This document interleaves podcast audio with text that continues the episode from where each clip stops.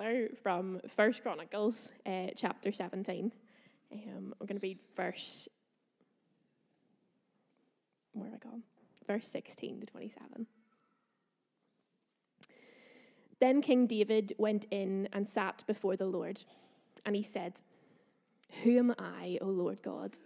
And what is my family that you have brought me this far? And as if this were not enough in your sight, O God, you have spoken about the future of the house of your servant. You have looked on me as though I were the most exalted of men, O Lord God. What more can David say to you for honoring your servant? For you know your servant, O Lord. For the sake of your servant and according to your will, you have done this great thing and made known all these great promises. There is no one like you, O Lord. And there is no God but you, as we have heard with our own ears. And who is like your people, Israel? The one nation on earth whose God went out to redeem a people for himself, and to make a name for yourself, and to perform great and awesome wonders by driving out nations from before your people, whom you redeemed from Egypt. You made your people, Israel, your very own forever. And you, O Lord, have become their God. And now, Lord, let the promise you have made concerning your servant and his house be established forever. Do as you promised, so that it will, will be established and that your name will be great forever.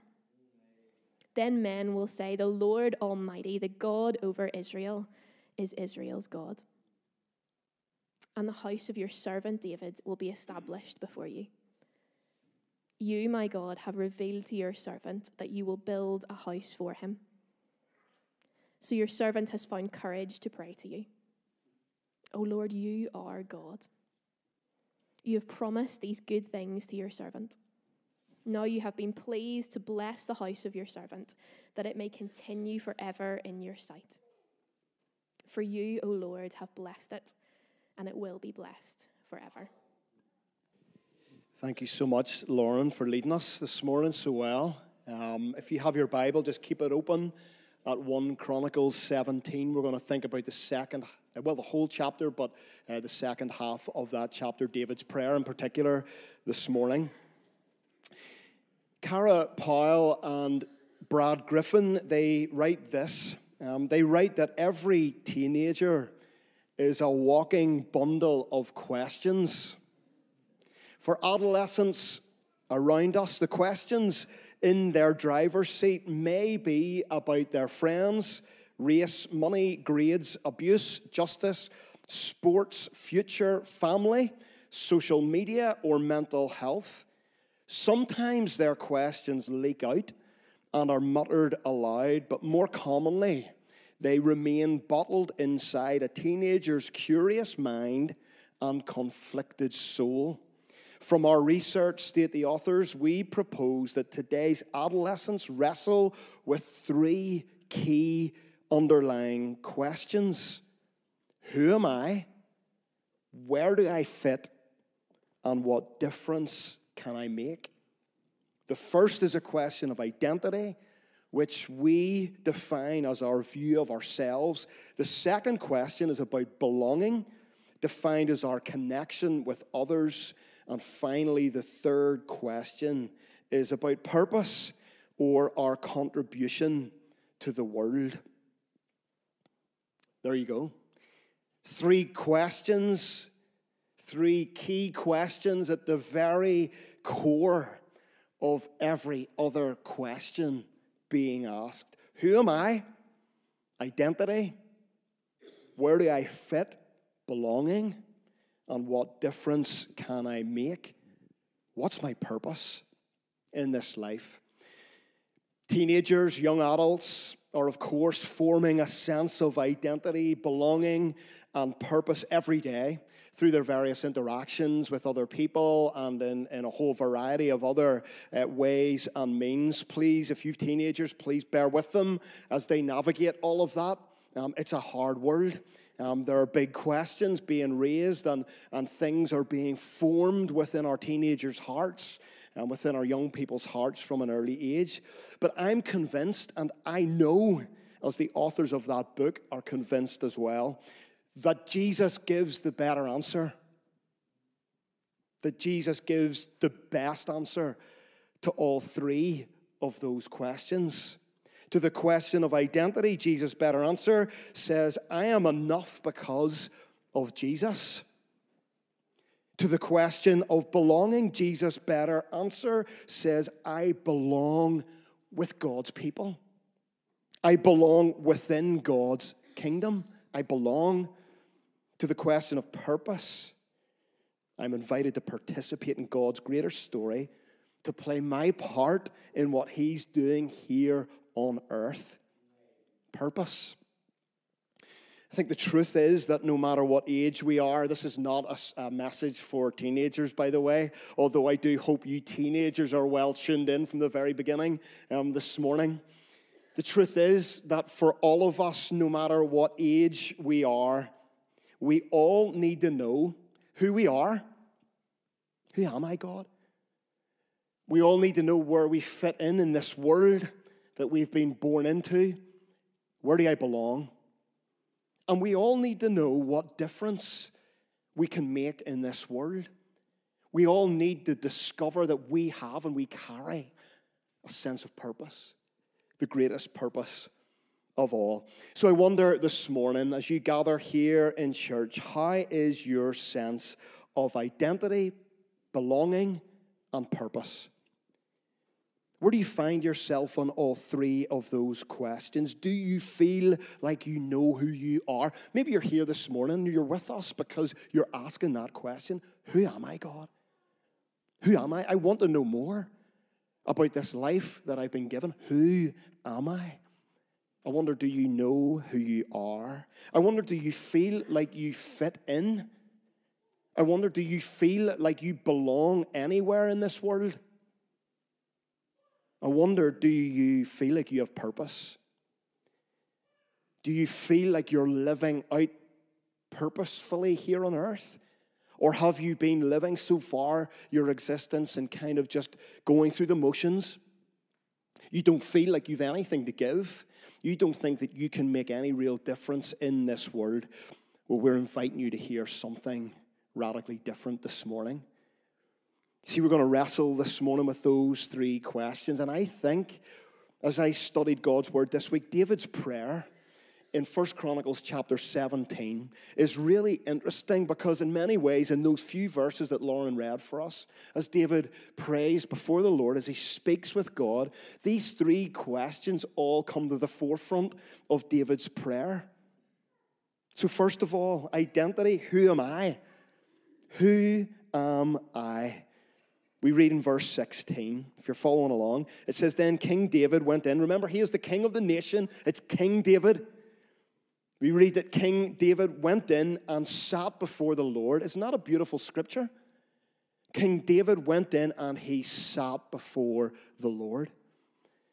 If you've been journeying with us, you'll be well aware that David was a man who inquired of the Lord. David didn't live his life, even though he was the king of the nation, independently from God. At every turn, in every situation and circumstance, David seeks the Lord. He inquires of the Lord. And in this big moment, in 1 Chronicle 17, we read that David went in and he sat before the Lord. It's a beautiful picture, isn't it? What does he say when he sits before the Lord? Verse uh, 16 goes on. He says, Who am I, Lord? There it is. Who am I, Lord? And what is my family that you've brought me this far? And and, this, and, and as if it were not enough in your sight, my God, you've spoken about the future of the house of your servant. You, Lord God, have looked on me. Listen to this. You've looked on me as though I were the most exalted of men. There it is. Who am I, Lord? Who am I, Lord? says King David. David reflects in this moment on his personhood, on who he is. He, he reflects on his identity before God. You see, David knows that he's simply a poor shepherd boy. Remember that? Don't forget that. David is simply a poor shepherd boy Yet he is now exalted by God to the highest place. He's the king of the nation. Shepherd boy become king.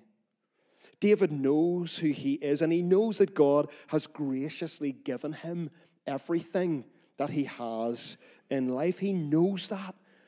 Remember from last week, David understands that God's goodness and God's loyal love will follow him all the days of his life. Remember that? Even though he's the king of the nation, David understands that God's loyal love has been with him and will be with him all the days of his life. One commentator makes a really good point on this, uh, and they say this they say David's attitude wasn't, I am so great that even God gives me gifts.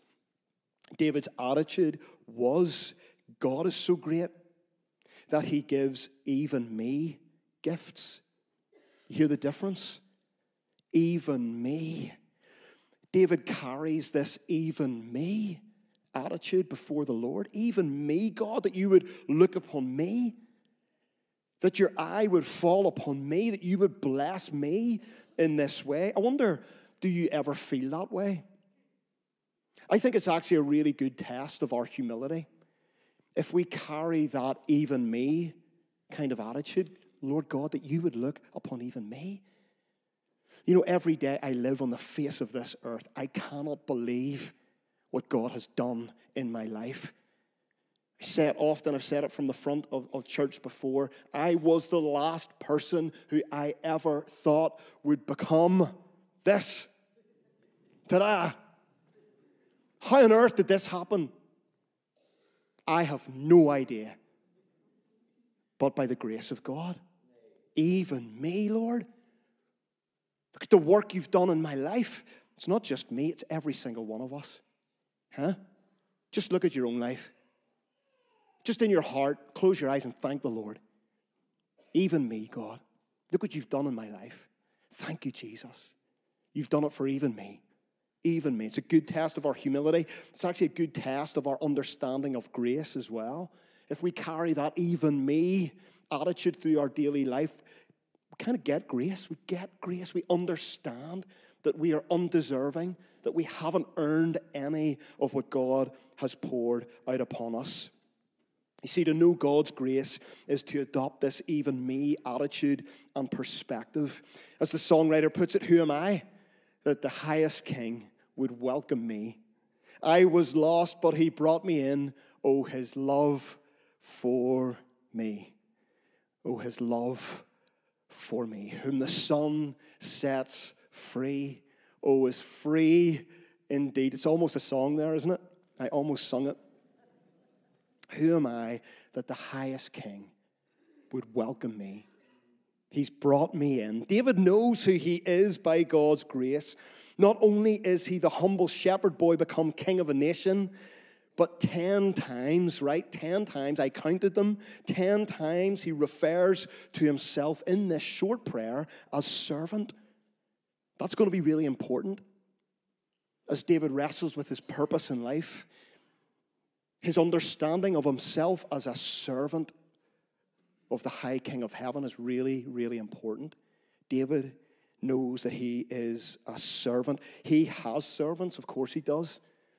David has people running around after him as the king of a nation. He has servants, but he views himself as a servant of the high king of heaven, the king of kings. A servant is one who knows who the king is. To know you're a servant means you voluntarily set aside all personal agendas in order to love, serve, and obey the King of Kings. David knows that he is a servant.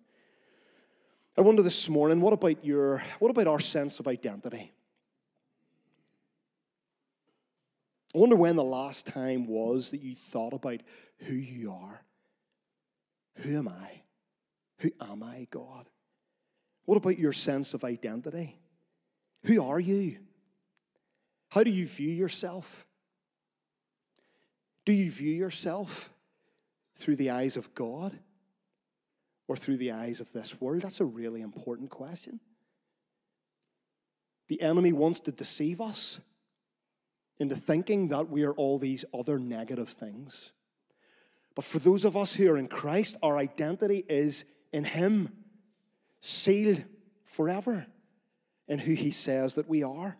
There are loads of New Testament scriptures that I could go to, but let me go to 1 Peter 2 9 to 10. You can flick to that if you're following along. 1 Peter 2, verses 9 to 10, because there Peter describes his Christian readers, us, using terms that the Old Testament only used for the ancient uh, nation of Israel. Okay, so this is really, um, really appropriate for this series. Here's what Peter says using Old Testament language, he says of us today, he says, But you are a chosen people. You're a royal priesthood, a holy nation, God's special possession, that you may declare the praises of him who called you out of darkness and into his wonderful light. Once you were not a people, but now you are the people of God. Once you had not received mercy, but now you have received mercy. Isn't that amazing? Chosen, royal, and holy. When was the last time you were reminded that that is who you are?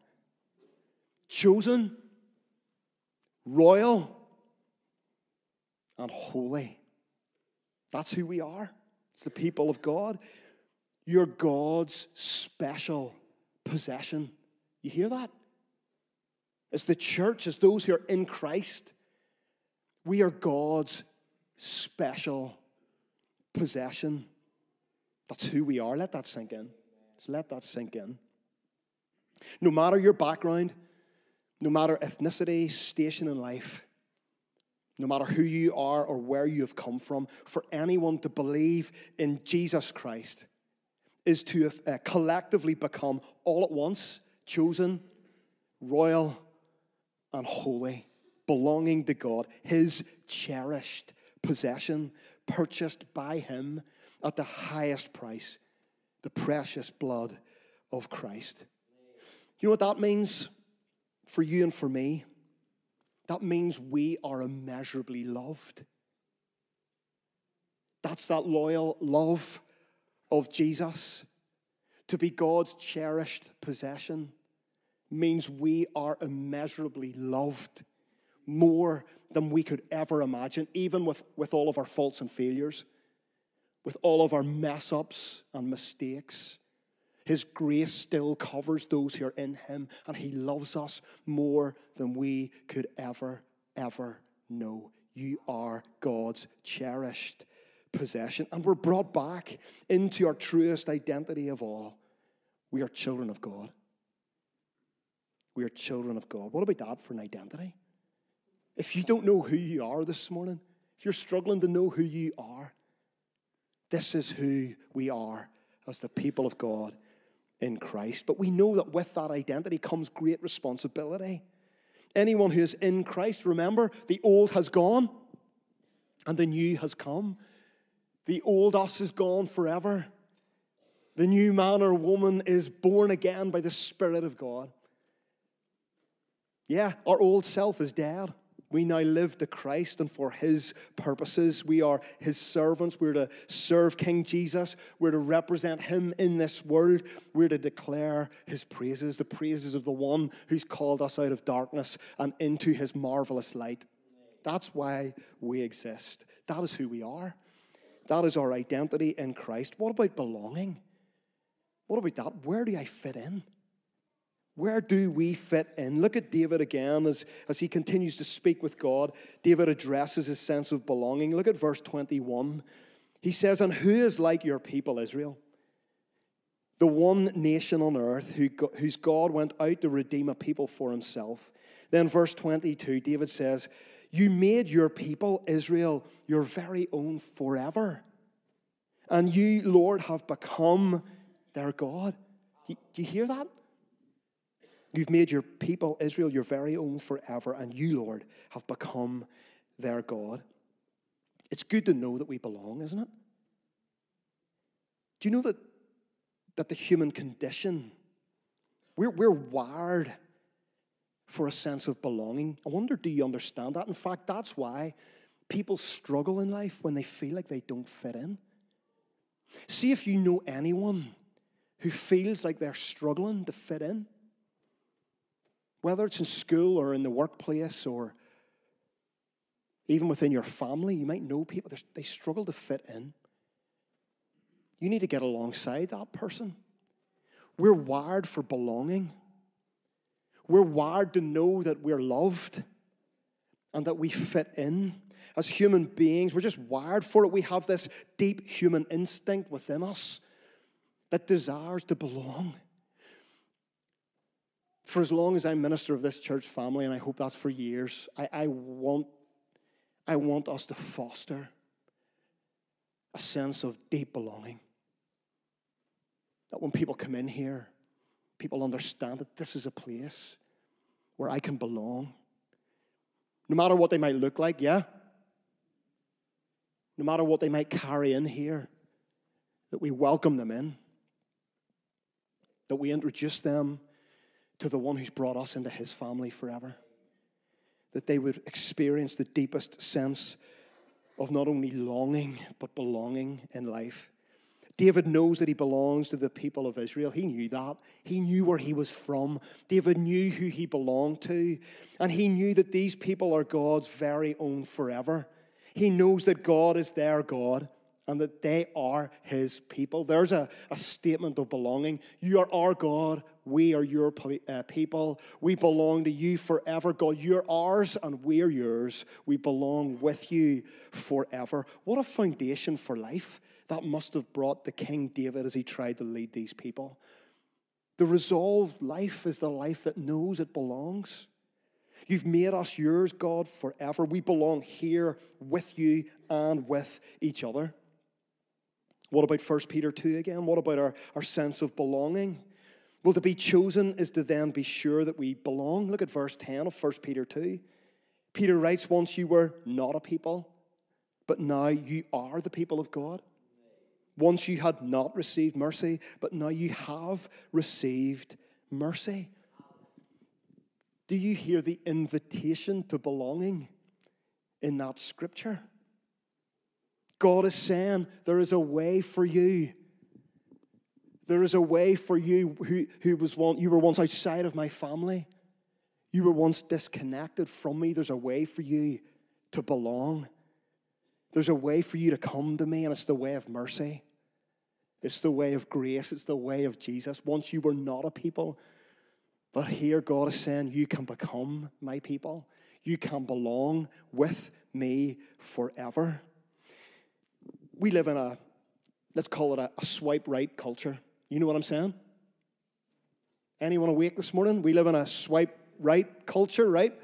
You were right? Swipe right?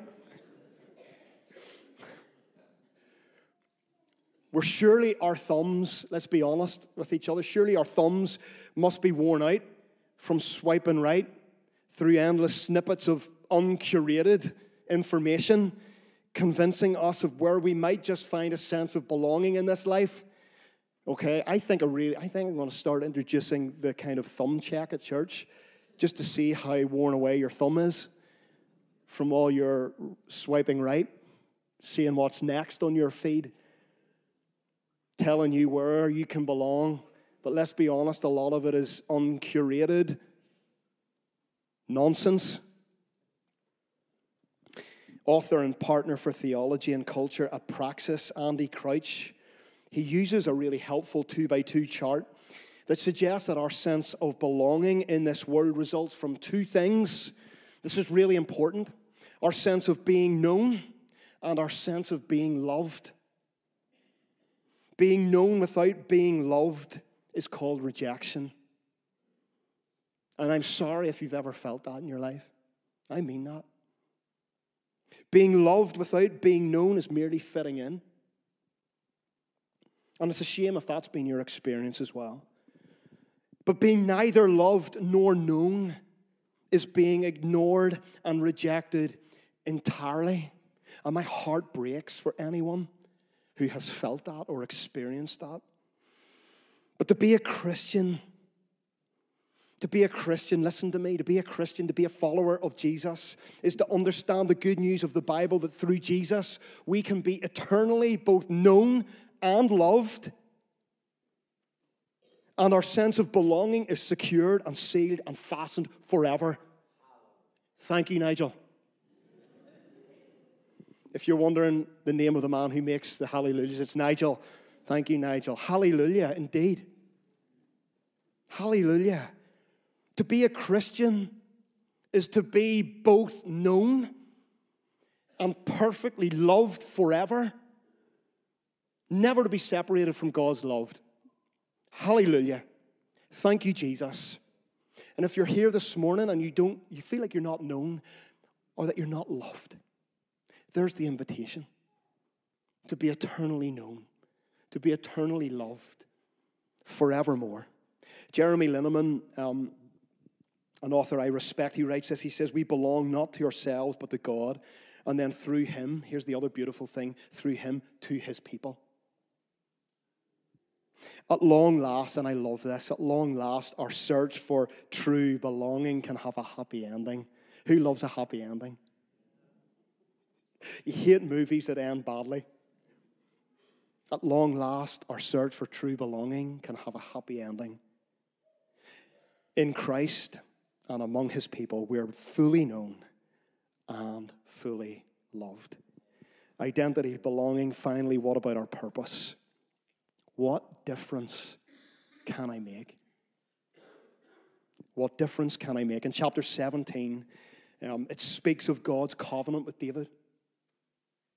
God enters into this covenant with David. David's house, it's his dynasty, will be established forever. And as we've been reminding ourselves, we know that, that through the line of King David, through the dynasty of David, would come the Messiah, Messiah Jesus, the Son of God, would come from the family line of David. And so David's dynasty would be established forever. That's what's being spoken of in chapter 17. And as David prays to God in this moment, we can sense that David knows how important his life is. David knows that his life carries great significance and huge importance. American author Mark Twain famously once said, at least it's attributed to Mark Twain, he said, The two most important days in a person's life are the day that he is born and the day he finds out why.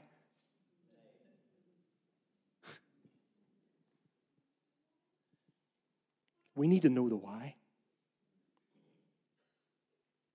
Again, if you're here, you're not a Christian. I'm giving you the why. The why you exist on this earth. To be known and loved by God. To come into relationship with Him through what Jesus has done for you. To find the greatest purpose of all. I believe that both our enthusiasm for and our contentment with life stems from having a deeper sense of purpose. Do you feel you have purpose? Do you feel you have significance in this world?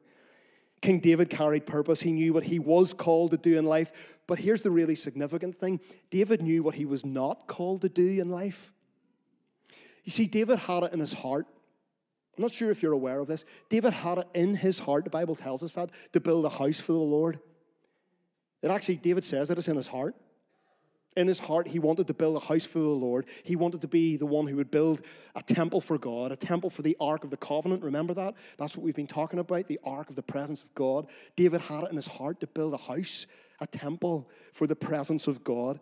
But because David had, had shed much blood, Chapter 22 tells us this because David had fought many wars, because David was not a man of peace. That task would be given to his son Solomon. Solomon would be the one who would build a house for the Lord. So God basically says to David, and this is really, really important God says to David, no to what was in his heart. How's that for living out your dream?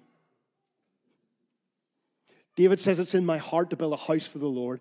And the Lord says, No, that's not for you.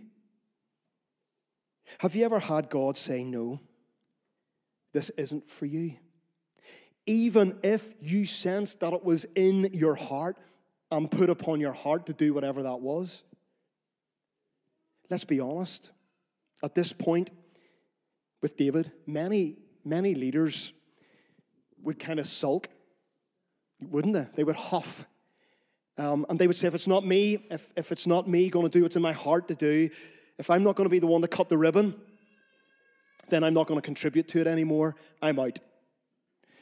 But rather than sulk and huff, what does David do? This portion of scripture tells us that David prays. Remember, he turns to the Lord and inquires of God. He knows that God's ways are better, are best. He knows that his life is on a purposeful track with God. God knows what's in front of him. And so David turns to God and he prays. David would gather the materials for the building of the temple.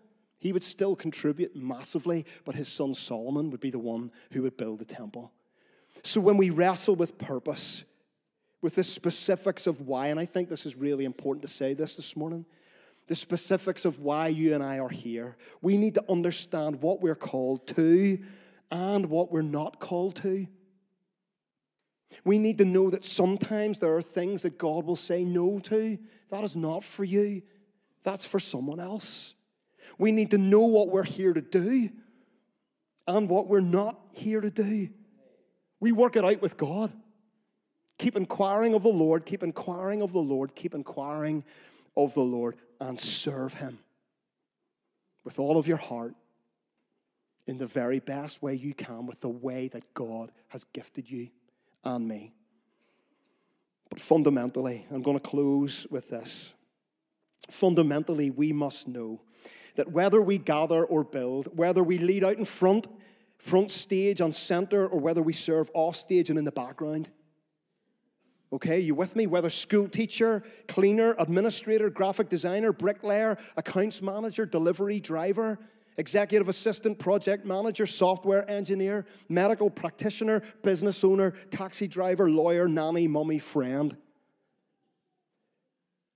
We must know that as those who love and serve and follow King Jesus, every single one of us, we carry the greatest purpose of all in this life, wherever we are.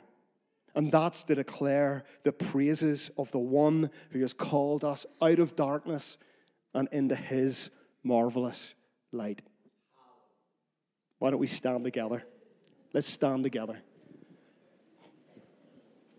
We're going to worship God. Just before we do that, why don't you close uh, your eyes? Let's just come before God in a moment uh, of prayer, a moment of response, and then prayer. One, one devotional author writes this. He says, Why does the earth spin for him? Why do you have talents and abilities for him? Whose word matters? His. Whose will must be done? His, not ours. God's to do list for us consists of just one item reveal my glory. Heaven's statement of purpose reads declare God's glory. Everything and everyone exists to reveal his glory, including you and me. We exist for his praise and his glory. Lord God, in this moment of response, we're very aware that there may be people here who just do not know who they are. Lord, as the word of God has gone out, may we be reminded that in Christ our identity is revealed. That you love us, that you call us to be with you in relationship with you forever. Maybe we struggle to know where we fit in. We thank you, God, that when we give our lives to Jesus, we belong in your kingdom forever. But God, we pray that this place would be a place of belonging. Father, that we would be a church of belonging. Even for those who as yet have not put their trust in Jesus, that they would know that we are a, a people of welcome, that we're a people who invite people to come in to be part of the greatest adventure, the greatest story there could ever be of what you're doing here on this earth. That is our purpose. Father, may you fill us with great pregnant purpose this morning, that we would go from here intent on revealing your glory. We exist for the glory of God, for the splendor of the King. And so enable us in these moments of worship to respond to you, to lift our voices in worship Lord, that we might exist to declare the glory of our God, the splendor of our King, in whose name we pray. Amen.